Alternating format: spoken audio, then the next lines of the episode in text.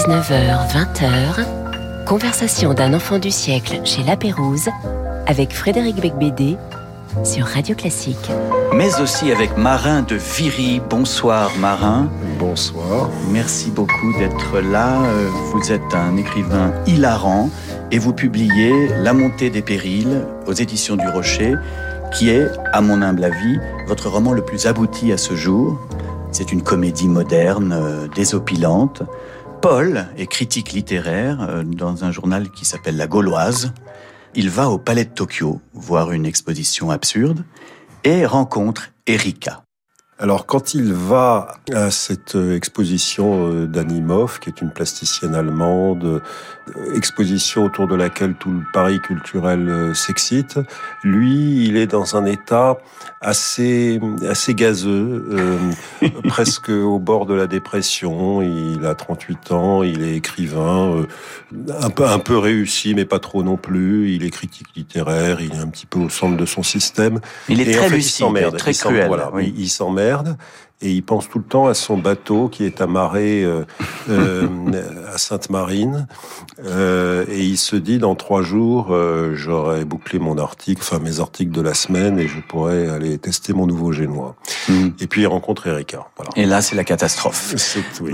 Cette catastrophe ça s'appelle l'amour. C'est un gros problème dans notre société. On va en parler longuement. vous êtes, est-ce que vous, on peut dire que vous faites partie d'un groupe d'écrivains euh, néo-Welbeckien. Euh, on sait que Michel Welbeck aime beaucoup ce que vous écrivez, euh, mais qu'on pourrait baptiser les néo-réactionnaires. C'est juste pour euh, pour créer une bonne ambiance de départ dans cette émission. Euh, alors je vous je vous dans cette famille au style très sarcastique, je mettrais par exemple Patrice Jean, Abel Quentin, Olivier Molin, peut-être Jean Le Gall et vous. Oui.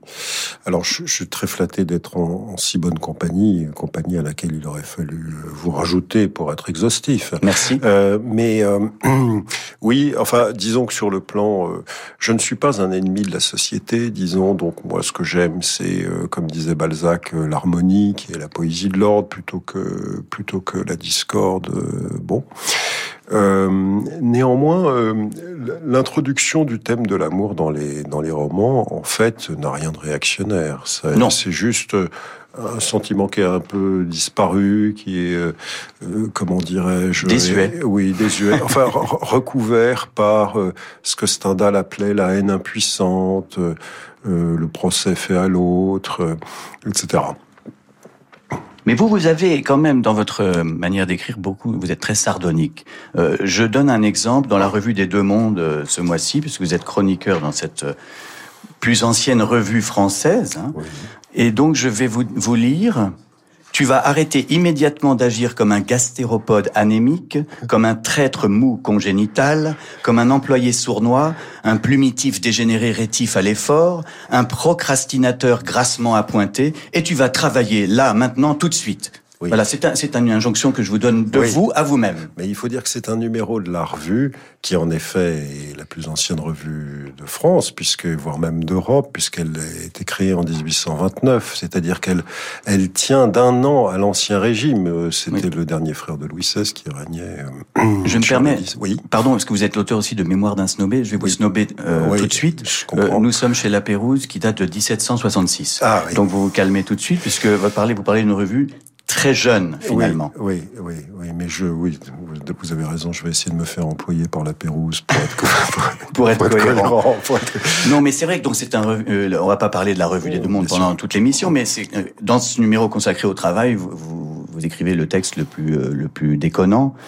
les, les, autres, heureusement, Dieu merci, sont plus sérieux que vous. C'est ma fonction revue. et donc c'est vrai qu'en règle générale, vos livres sont des satires. On peut dire ça, des satires du milieu intello euh, littéraire parisien. Euh... J'ai l'impression que, compte tenu du fait que dans le monde moderne, la, la conversation a à peu près disparu, le seul moyen, en fait... Sauf ici. Oui, sauf naturellement Bien dans sûr. des endroits... Euh, extrêmement sélectif, euh, etc.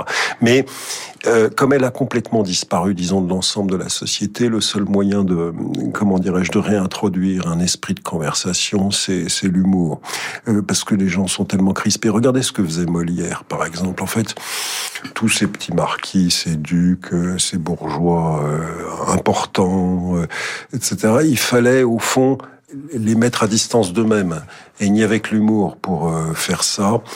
Et donc c'est pour ça que j'ai choisi d'une certaine façon l'humour. Je pense que j'aurais vécu à une autre époque, j'aurais choisi, je ne sais pas, l'épique, le tragique, euh, etc. Mais là, la, la, nôtre réclame euh, l'humour pour tout simplement faire en sorte qu'il y ait encore euh, des liens possibles entre des individus.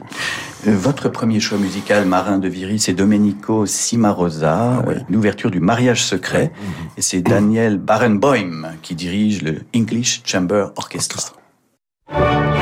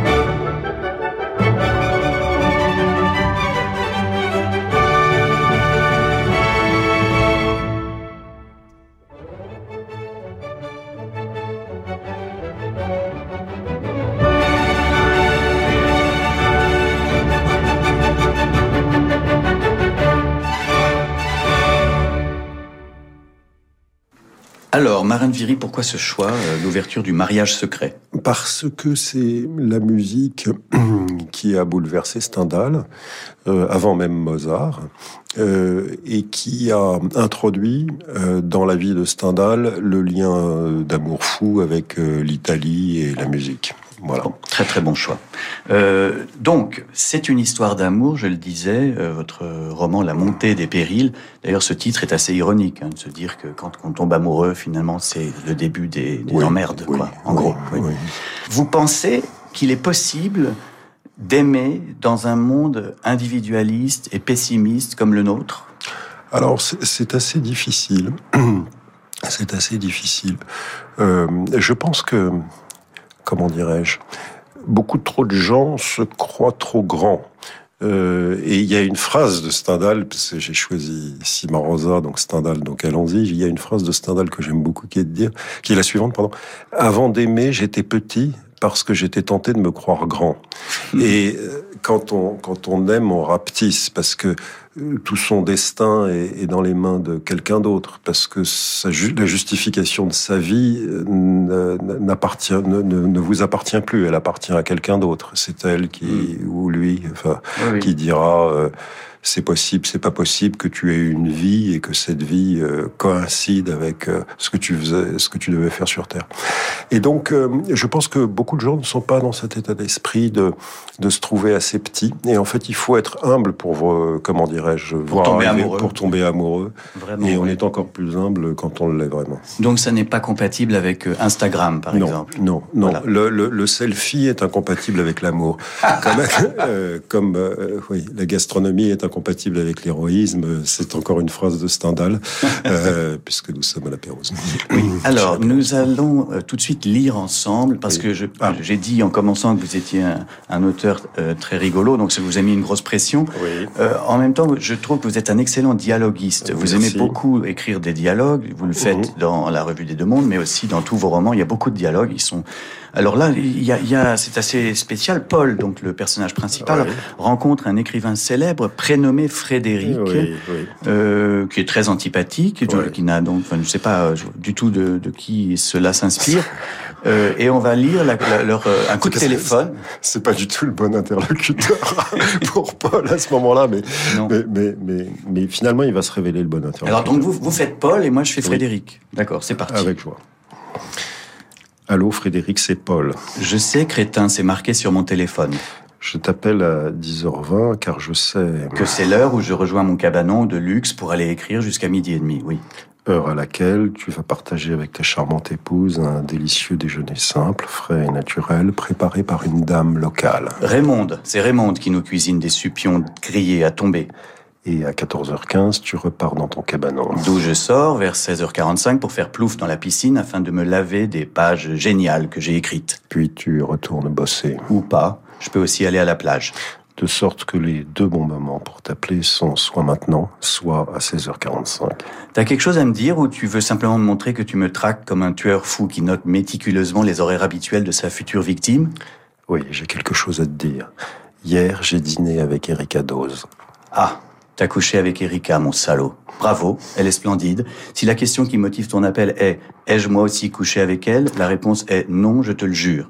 En conséquence, il est inutile de m'assassiner ou de me demander des conseils sur ses pratiques sexuelles préférées, qu'évidemment, en bon bourge coincé, tu n'as pas trouvé tout seul, et c'est d'ailleurs peut-être pour ça que tu m'appelles, non? Frédéric, je n'ai pas dit coucher avec Erika, j'ai dit dîner avec Erika. Ah, oh, bon. Donc tu déranges un génie au travail, moi en l'espèce, en train d'écrire un chapitre pas simple, où une mystérieuse intelligence artificielle prend le contrôle du roman que fait mon héros, un écrivain fabuleux qui me ressemble, euh, pour me dire que tu as dîné hier avec Erika, c'est ça? Enfin, nous avons quand même, disons, euh, démarré une relation. Oula, démarrer une relation. D'où sors-tu ce vocabulaire d'attaché de presse débutante? Je veux dire que nous nous sommes embrassés, voilà. Donc, euh, je récapitule. Tu as dîné avec Erika, vous vous êtes embrassés. Ça, c'était hier soir. Et tu m'appelles ce matin. Et tu veux que je réagisse? Ok. Donc, je vais commencer par me foutre de ta gueule, parce que ça te fera du bien.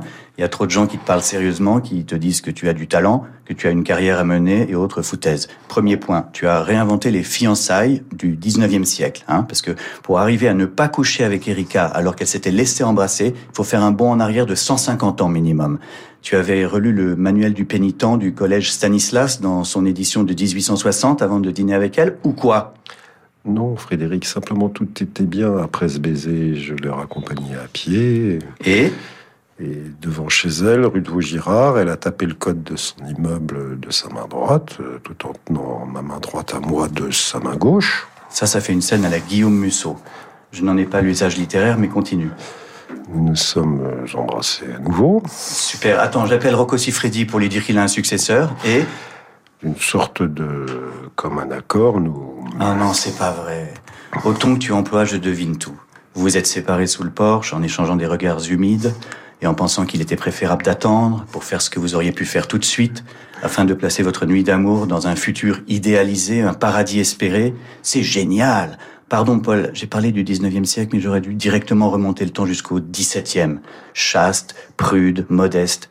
Dis-moi, son père t'a-t-il poursuivi avec sa rapière dans les jardins du Luxembourg? Sa mère a-t-elle demandé au roi de- des lettres de cachet pour t'embastiller Ton confesseur t'a-t-il supplié à genoux de cesser de livrer ton âme au malin en posant tes lèvres sur celles d'Erika?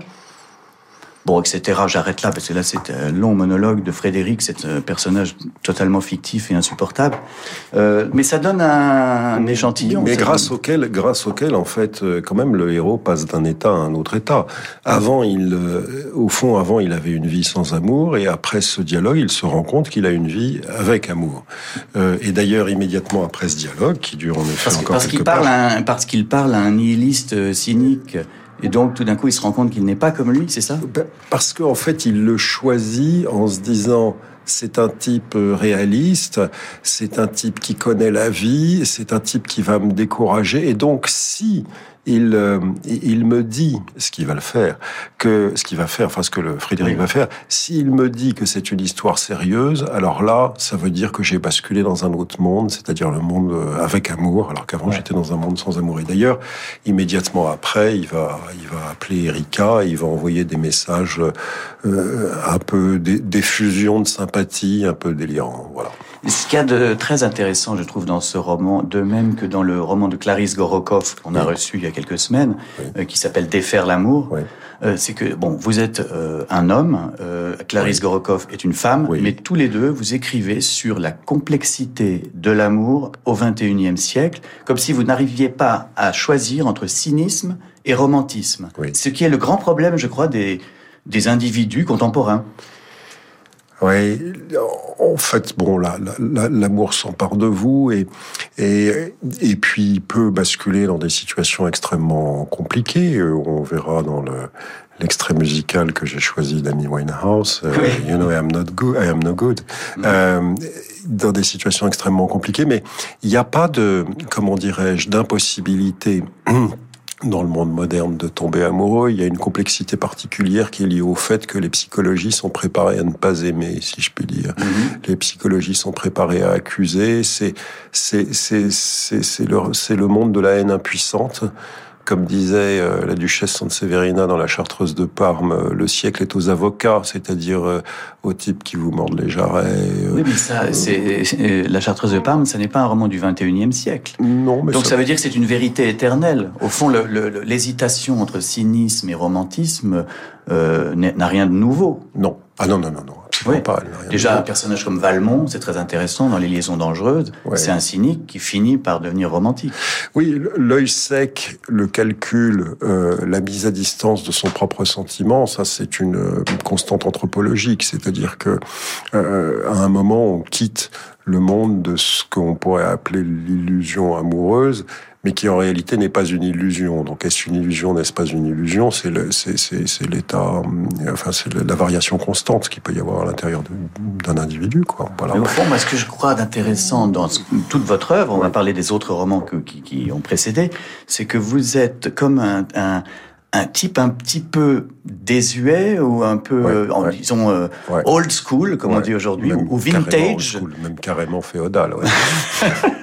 dans un monde ultra moderne. Mhm. Et euh, d'ailleurs, Jean-René van der Pletsen, dans le Figaro, a écrit sur vous euh, que vous oscillez entre romantisme à la Vigny et cruauté à la Saint-Simon, qui est, euh, sont deux grands grands écrivains. Ça va, ça, va. ça va, ça va. Mais mais c'est vrai que cette cette oscillation, bah, ce, mhm. cette hésitation mhm. fait votre fait votre style, quoi. Oui, mais c'est-à-dire que comment dirais-je, il faut prendre l'amour comme les moralistes. Euh, donc on peut classer, je dirais, Saint-Simon parmi les moralistes, même s'il n'y a pas la forme brève. Bon, donc, et puis aussi, on peut prendre l'amour comme celui qui le ressent. Donc euh, tout est une question en fait de regard. Est-ce que le regard est clinique ou est-ce que le regard est subjectif? S'il est clinique, eh ben, on, écrit des choses euh, cyniques sur les mécanismes qui sont à l'œuvre euh, dans l'amour. Bon, tous les écrivains font ça. Et si on est, et si on est subjectif, on est partie prenante. Enfin, plus exactement, le personnage est partie prenante. Et donc aller de l'un à l'autre, c'est simplement changer de regard, comme dans, en fait, pas seulement sur sur, sur la question de l'amour, mais dans toute chose. Nous, nous avons à la fois un regard analytique et un regard euh, et un regard euh, émotif, si je peux dire, un Mais vous, ému. Vous refusez de choisir votre camp. Mais parce que personne ne me le demande et je, et je ne me le demande pas à moi-même d'une certaine façon. Alors, Erika travaille pour une femme qui veut être présidente de la République. Oui. Euh, donc ce livre est aussi une caricature de la communication politique, qui est un métier que vous avez pratiqué, ou que vous pratiquez peut-être encore, je ah ne sais pas. Non, non, je ne le pratique plus. Euh, brièvement, mais enfin suffisamment pour en tirer un certain nombre de portraits, euh, comment dirais-je, renseignés, documentés. Euh, il suffit que je me plonge dans mes notes. Euh, et donc, oui, alors là, je n'arrange pas mon cas parce que c'est une c'est une femme idiote et voilà, il se trouve que ça existe en fait. Et vous êtes toujours prof à Sciences Po? Ah non, c'est fini. enfin, je, je, je, le suis parfois, mais pour les grands, pour ce qu'ils appellent l'executive education, mais pour les petits, c'est-à-dire les étudiants, non, c'est fini. Ah d'accord. Donc vous êtes, euh, c'est bien ce que je dis, vous êtes un, vrai conseiller, euh, comme euh, on a reçu Giuliano da Empoli il y a deux semaines, mm, mm. trois semaines, et, donc voilà, on invite beaucoup de gens ici qui, qui, qui ont un pouvoir occulte sur la République. Vous êtes sur les listes des prix Frostier et du prix de l'Hôtel Meurice. Oui. Euh, lequel des deux vous plairait davantage? Ça, ça vous. Ah, ça, ça, c'est c'est vache. Ça, vraiment oui, oui. Euh, non, les, les, deux sont. Euh, comment Enfin, d'abord, je remercie les deux jurys immensément. Oui. Pour l'honneur qu'ils me font. Euh, il est vraiment très embarrassé. ah, il y a le prix de l'homme pressé aussi qui vient, ah, qui vient de sortir sur, sur, la liste duquel je suis. Donc tout ça, c'est des beaux endroits, des beaux hôtels, des belles enfin pour Frostier, c'est quand même une ah personnalité importante pour notre génération. oui, oui, et, et, donc voilà, donc je suis très très heureux pour les trois et je je, ne sais bah, plus où donner de la tête. Je vous conseille le prix Frostier parce que c'est celui mm. qui est le mieux payé. Ah bon euh, Tout de suite, votre, bah, vous en avez parlé vous-même, vous avez vous-même fait le lancement. Euh, nous écoutons Amy Winehouse, You Know I'm No Good, 2006.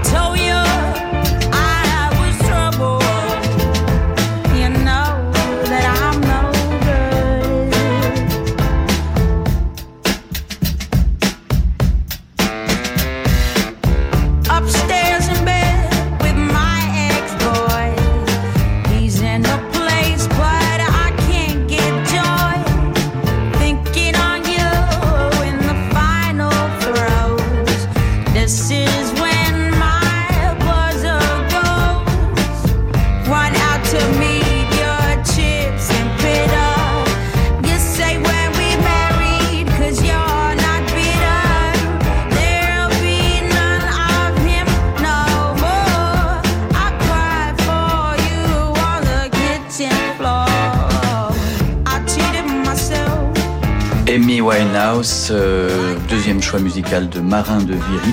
Un choix étonnamment moderne par rapport à votre veste en tweed. Oui. Euh, Justifiez-vous? L'un cachemire quand même. Hein, ah, quand même, pardon, excusez-moi. Oui, oui, quand même, oui. Donc vous, avez, vous, faites un lien entre Amy Winehouse et Carmen? Oui, parce que, euh, enfin, dans les deux cas, c'est si tu m'aimes, prends garde à toi, quoi. Et voilà, tout simplement. Et euh, Enfin, elle est, elle est fabuleuse, elle fait partie du club des 27. Euh, Donc des, des, artistes morts à 27 ans. Oui. Euh, le, le, le, clip qui va avec est absolument merveilleux et je trouve que d'arriver à, à, mélanger cette harmonie parfaite et puis euh, ce, ce, que, ce que ça raconte, c'est-à-dire au fond euh, le, le n'importe quoi euh, amoureux, mm est très touchant. Oui, C'est comme c'est comme Carmen, quoi. C'est l'harmonie et n'importe quoi à la fois. Voilà. une page de publicité, c'est de l'harmonie et c'est aussi un peu du, du n'importe quoi parfois. Plongez au cœur des symphonies de Mozart avec Maxime Emilianitchev et l'ensemble Il Pomodoro. Le jeune chef prodige illumine les symphonies numéro 1 et 41, véritable alpha et oméga de l'orchestre mozartien, ainsi que le célébrissime concerto numéro 23, dirigé depuis le pianoforte, dans une interprétation éblouissante, irrésistible. Mozart, The Beginning and the End, par Maxime Emilianitchev et l'ensemble Il Pomodoro, un album aparté. Bonjour, c'est Alain Duo. Avec Radio Classique et à bord d'un yacht ponant au design raffiné, je vous invite au deuxième festival lyrique en mer. Des artistes de haut vol, la révélation Alexandra Marcelier, le ténor Valentin Thiel, la nouvelle Carmen Héloïse Mass, le baryton Alexander York et au piano Antoine Paloc pour la Traviata Werther Carmen et un hommage à Maria Callas pour son centenaire. Réservez votre croisière Ponant Radio Classique au 04 91 300 888 sur ponant.com ou dans votre agence de voyage. Jusqu'à 20h, conversation d'un enfant du siècle chez La Pérouse avec Frédéric Becbédé sur Radio Classique. Et je suis toujours en compagnie de Marin de Viry, euh, pour La montée des périls aux éditions du Rocher, un roman très rigolo et en même temps un roman très très sombre euh, parce que sur notre société, vous avez un regard euh, parfois caricatural, mais enfin très très très violent, très très triste. voilà, nous, sommes nous les êtres humains des des gens incapables de s'intéresser à autrui. Oui, oui, je, je, je, fais dire à un moment euh, à Erika et Paul, nous vivons un salut particulier dans une catastrophe générale. C'est euh, tout à fait ça. C'est l'idée de, oh, bah, c'est presque un bouchon euh, d'amour sur une tempête déchaînée de, de haine impuissante. Alors je prends par exemple un, un extrait, page 29. Paul parle d'une consoeur romancière elle venait de publier un roman dans lequel les blessures psychologiques intimes de son héroïne se transformaient noblement en combats politiques et sociétaux.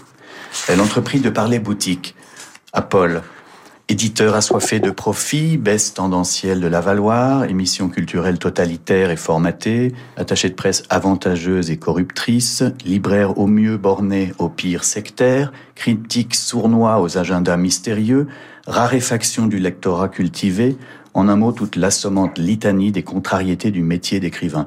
Mais à vous lire, on se dit, mais pourquoi continuer d'écrire si c'est ça le, constat que vous faites?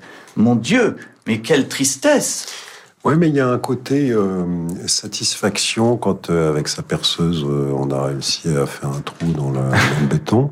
Et, et, donc, au fond, quand on est un peu combatif et que euh, on a vraiment une sensibilité littéraire et que on a envie de publier, bah on y va euh, euh, avec cette idée que ça va être extraordinairement difficile, dangereux. Enfin, il y a un côté euh, roman de London. Enfin, on s'enfonce dans un dans un milieu hostile.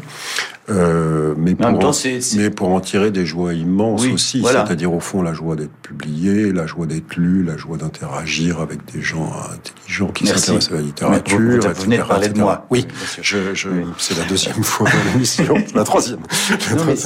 c'est, alors un, un, de vos romans précédents que j'avais beaucoup aimé, L'Arche de Mésalliance, en 2021, euh, se passait à la Défense, euh, et là encore, il y avait des cadres supérieurs très désespérés. Euh, et je terminais un, article sur vous par cette question. Alors je vais vous la poser, cette question, parce que vous ne m'avez jamais répondu, au fond. Comment tous ces gens intelligents et cravatés ont-ils réussi à réchauffer le climat tout en brassant du vent?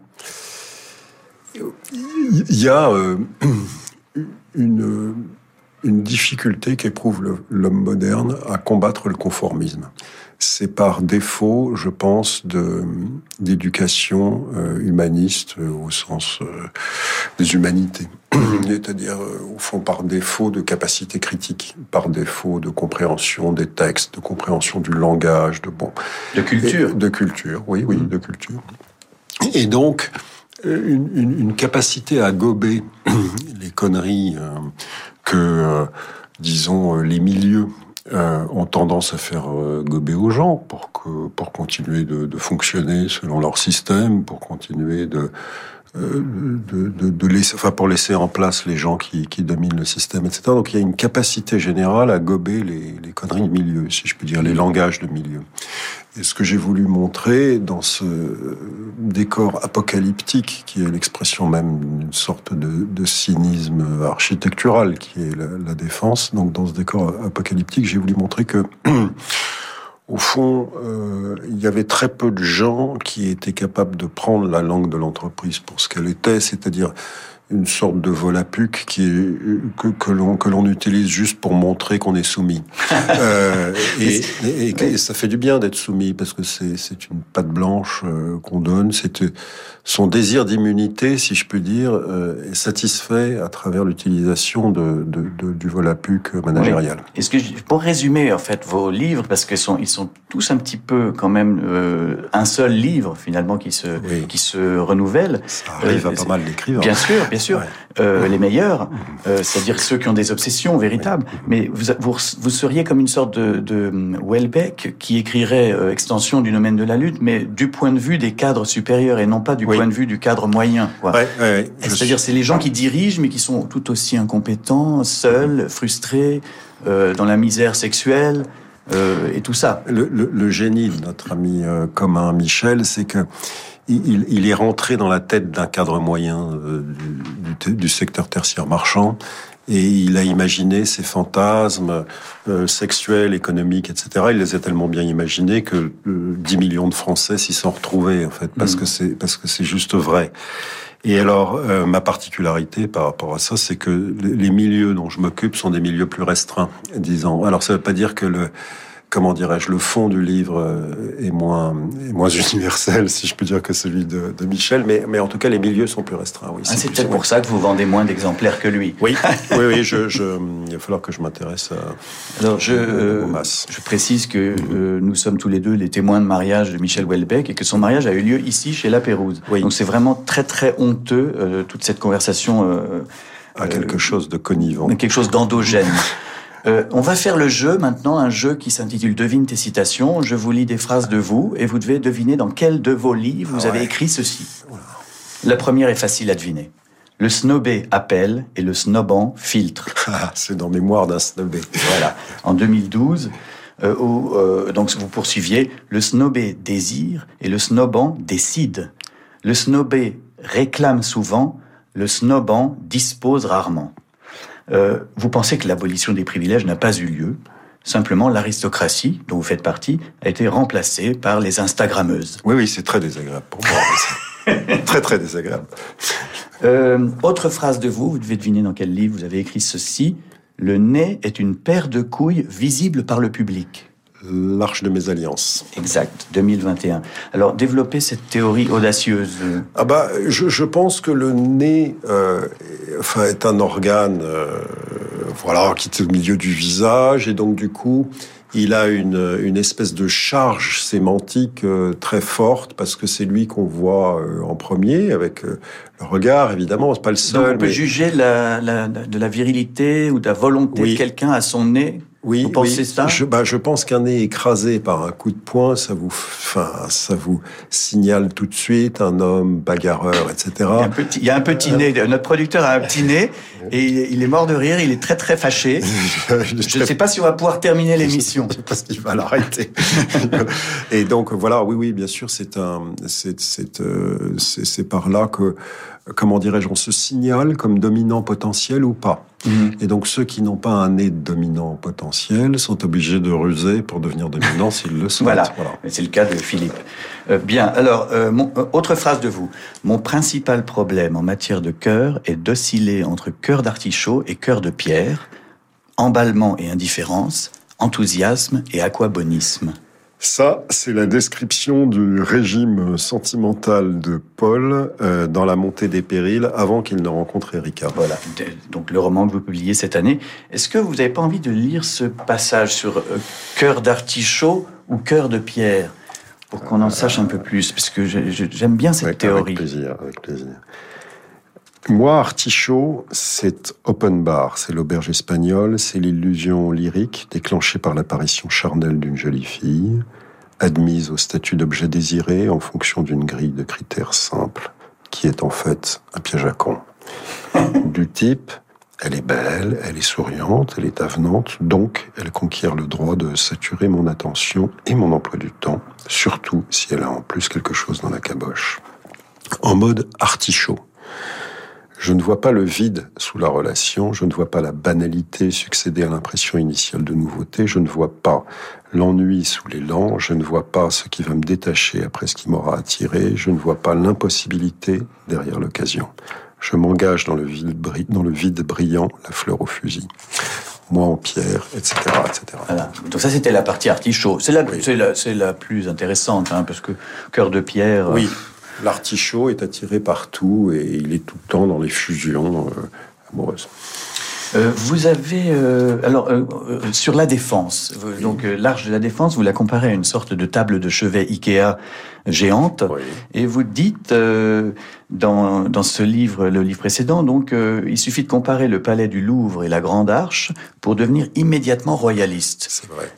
vous êtes toujours monarchiste parce que vous aviez écrit un essai, Un roi immédiatement, en 2017. Euh, et jamais compris la différence entre royaliste et monarchiste. Peut-être vous pourriez me l'expliquer oh bah, Non, mais une monarchie constitutionnelle, c'est un, ce serait formidable. Ça n'a rien contre euh, la République, la démocratie, etc. C'est juste le fait de confier à une famille euh, la charge symbolique, la charge symbolique, le passé, le présent, l'avenir, euh, Dieu, les hommes, l'histoire, l'actualité, etc., etc. Voilà, c'est tout, c'est tout c'est tout. Mais ça serait, mais c'est tout, mais ça change tout. Dans les monarchies, euh, on s'aperçoit que les gens qui sont, comment dirais-je, à la tête du pays, en fait, se rappellent souvent qu'ils vivent dans une monarchie et que ça réclame le meilleur d'eux-mêmes. Voilà, c'est pour ça que j'aime bien ce, mm. j'aime bien ce, ce, ce, Et alors, s'agissant de la, de la grande arche, euh, c'est vrai que c'est une table Ikea géante, mais en plus, c'est une table Ikea géante de, de chevet Ikea géante dans laquelle il y aurait une sorte de string sale qui aurait été attaché à deux angles, qui est le, le truc, vous savez, en, oui. je sais, enfin, un string sale, quoi, je sais pas comment dire. Oui, oui, c'est ça. Voilà. Et c'est vraiment, c'est vraiment moche, c'est vraiment laid, c'est vraiment une, comment dirais-je, une sorte de souffrance qu'on impose aux populations, et en plus une souffrance qui doit se voir de loin. C'est-à-dire que ça, a, ça a quelque chose d'orwellien, euh, de je suis dans une perspective et je vous emmerde, je suis, je vous vois, enfin vous pouvez me voir de partout et je vous emmerde, et je suis moche et je vous emmerde. C'est ça, le, c'est ça le, message. C'est votre, votre, avis. Il y a des, il y a des, oui, des gens qui trouvent que c'est un geste architectural merveilleux. Exactement, bien sûr. Ouais, je suis d'accord. Euh, alors, pour euh, enchaîner avec votre euh, désir de monarchie constitutionnelle, démocratique, bien sûr, euh, eh bien, on va écouter l'hymne britannique, qui est votre euh, choix.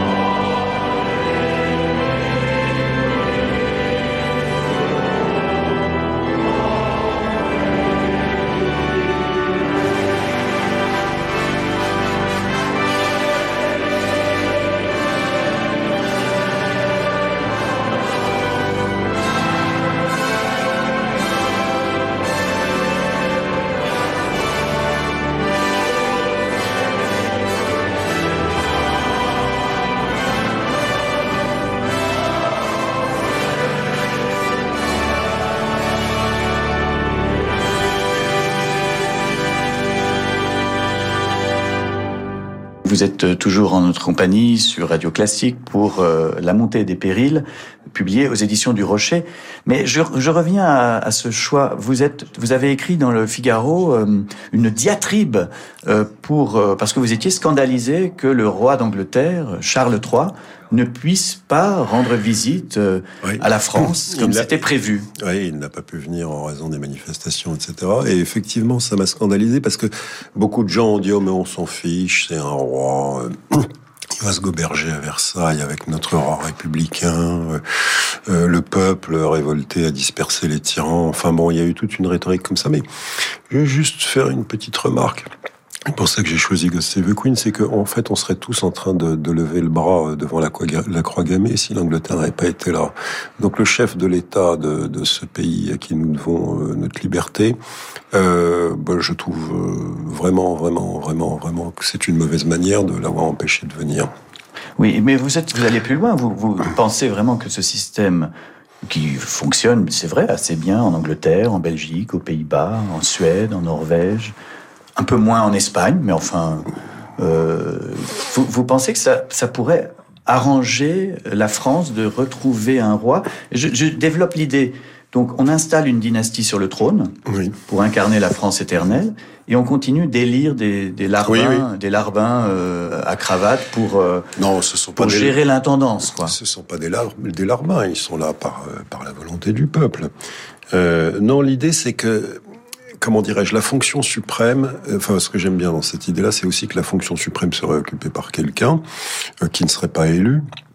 Et donc, du coup, ça empêcherait, si vous voulez, les égaux démesurés euh, d'exprimer toute leur folie euh, arrivant à l'Élysée, parce que là, euh, à la fois, ils sont dans une situation impossible parce qu'on leur demande d'être à la fois euh, Saint-Louis et, et, Henri Queuil. Oui. Euh, et en fait, c'est pas possible d'être à la fois Saint-Louis et Henri Queuil. C'est-à-dire à la fois d'incarner l'éternité du pays, oui, la symbolique, oui, et en oui. même temps de gérer les comptes euh, tous les jours. Oui, et c'est pour ça qu'ils sont très très mauvais euh, sur le plan symbolique. Enfin, Hollande s'est complètement pris les pieds au moment de son intronisation avec sa voiture qui s'arrêtait au feu rouge. Je me demande même si elle n'était pas électrique. Enfin bon, bref. Euh, et, et et donc, du coup, ils se prennent les pieds sur le plan symbolique, mais en même temps, les gens, enfin les Français attendent euh, ce qu'il y ait cette espèce de permanence d'une une fonction, d'une dimension royale, parce que c'est une dimension sacrée, tout simplement. C'est-à-dire, c'est-à-dire quelles sont les qui incarnent les raisons mystérieuses pour lesquelles nous sommes ensemble, nous faisons une nation. Mmh. Eh ben, écoutez, merci. On termine donc sur cette euh, cette idée euh, très oui très utopique oui. euh, d'imaginer que peut-être ça pourrait arriver. Mais, si on, si mais j'ai énormément, enfin énormément de, de, respect pour la République. Hein. Là, je lisais récemment un ouvrage de, de Marc Lambron qui s'appelait Le Monde d'avant, dans lequel au fond il dit qu'il doit tout à la République. Et c'est oui. vrai, il doit tout aux bourses. Sa mère doit tout aux bourses. Lui, il doit tout à, au fait que sa mère a eu des la bourses. méritocratie, voilà, la méritocratie. Le, l'ascension en deux générations à l'intérieur d'un système accueillant, enfin la Troisième République. On, mais a, aussi on a eu la chance de, de, de, le recevoir à votre place il y a, oui. il y a quelques semaines. C'est un les petits-fils d'ouvriers communistes oui. et est aujourd'hui à l'Académie française. Donc j'ai évidemment un immense respect pour ça, mais je veux juste faire remarquer que sous Louis-Philippe, c'était à peu près la même chose que, que sous la Troisième République de ce point de vue-là. C'est-à-dire que toute, le, toute, toute l'architecture méritocratique et toute le, comment dirais-je, tout le désir de réconciliation et d'harmonie était déjà là dans la monarchie et puis a été repris pour la République après. Mmh. Euh, dans euh, Mémoire d'un snobé, euh, en 2012, il y a dix ans, euh, il y avait une scène euh, digne de Jacques Tati, totalement délirante, où le héros découvrait un logiciel censé écrire automatiquement un roman pour téléphone portable. Oui. Et je me suis dit, mais vous seriez milliardaire si vous aviez travaillé et si vous aviez développé ce logiciel, parce qu'aujourd'hui, il, existe, il s'appelle ChatGPT-4. Oui, oui, oui, et euh, si, si, si c'est du gâchis. Vous, vous, êtes un aristocrate fauché, alors que vous pourriez être un, un, un roi de la Silicon Valley. Oui, mais en fait, c'était une, une prophétie catastrophique qui s'est auto-réalisée. euh, et voilà, ça y est, c'est bon là. Oui. C'est bon. On sert plus à rien. Euh, mais euh, il se trouve que la différence entre nous et ChatGPT, c'est que nous, on n'est pas des lignes de code et que ChatGPT, c'est voilà, et que peut-être on continuera de s'intéresser aux aux productions purement humaines avec ce qui limites. est ce qui fait la différence je crois parce que je suis allé un peu regarder et euh, si vous demandez à, à des logiciels d'intelligence artificielle, euh, d'écrire un truc drôle, c'est rarement aussi marrant. Oui. Parce qu'ils n'ont pas d'autodérision, les ordinateurs, pas encore. Oui, la métaphysique et le comique sont a priori hors de portée, euh, enfin en tout cas... Pour l'instant. Oui, pour l'instant. Voilà. L'idée de Dieu et l'idée de se moquer de soi-même et de se moquer des autres, je pense que pour l'instant, pas, ça, mais ça va venir. Ça reste Et quand- 100% et- humain. Et quand ça viendra, ça sera vraiment très, très, très angoissant. Il est probable qu'en 2050, cette Oui. émission sera euh, animée par un robot Oui. qui interviewera un robot. Oui. Voilà. Et, hum, oui. les- est-ce que des humains écouteront? Je non, pas, je ne sais non, pas. c'est- c'est- ça c'est le, c'est l'espoir. l'espoir, c'est qu'il n'y aura plus d'auditeurs. Merci beaucoup, Marine Viry, pour euh, cet optimisme. Justement, euh, votre euh, dernier choix musical, Marin, est Camille Saint-Saëns pour le final de la symphonie numéro 3. C'est le Philharmonique de Berlin, dirigé par Zubin Mehta en 1995. Et je précise, il est interprété par des musiciens 100% humains. Oui.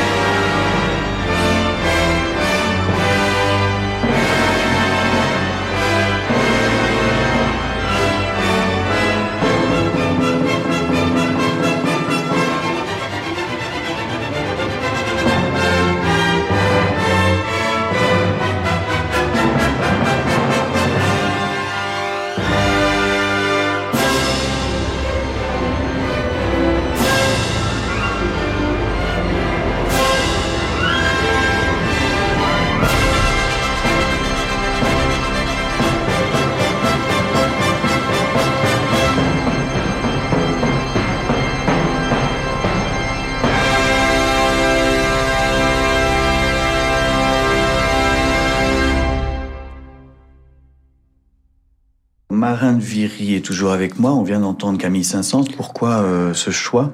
Oh, euh, Alors, si je ne m'abuse, il a écrit euh, cette symphonie quand Liszt est mort. Et donc, d'abord, c'était le dernier morceau, donc je me disais choix final, Liszt meurt, Camille Saint-Saëns écrit quelque chose. et au fond, c'est la mort d'un d'un romantisme échevelé qui est célébré par un romantisme plus solennel, plus sombre, plus euh, oui, plus plus profond, plus profond. Oui. Et vous, euh, Je dirais pas que Liszt n'est pas profond, mais je dirais que Saint-Saëns assume, si je peux dire, la part de macabre qui peut y avoir dans, dans l'existence et dans la disparition d'un ami. Euh, voilà. Et pendant le, donc c'était l'interprétation dirigée de, de Zubin Mehta du Philharmonique de Berlin.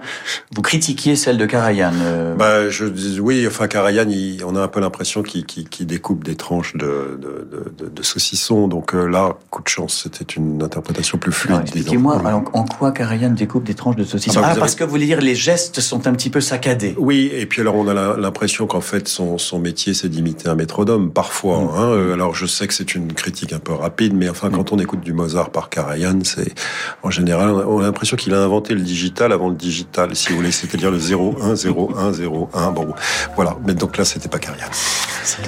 Bah, merci infiniment, Marine Viry. En tout cas, je, voudrais vraiment inciter euh, nos lecteurs, nos lecteurs, nos auditeurs à lire euh, vos livres, parce qu'ici, on a eu la chance de recevoir beaucoup d'écrivains plus célèbres que vous, euh, pardon.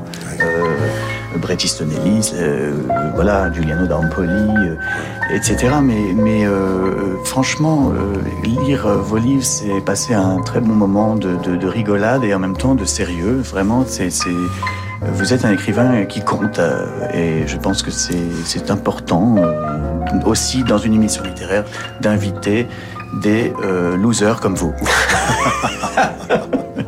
Merci à toute l'équipe.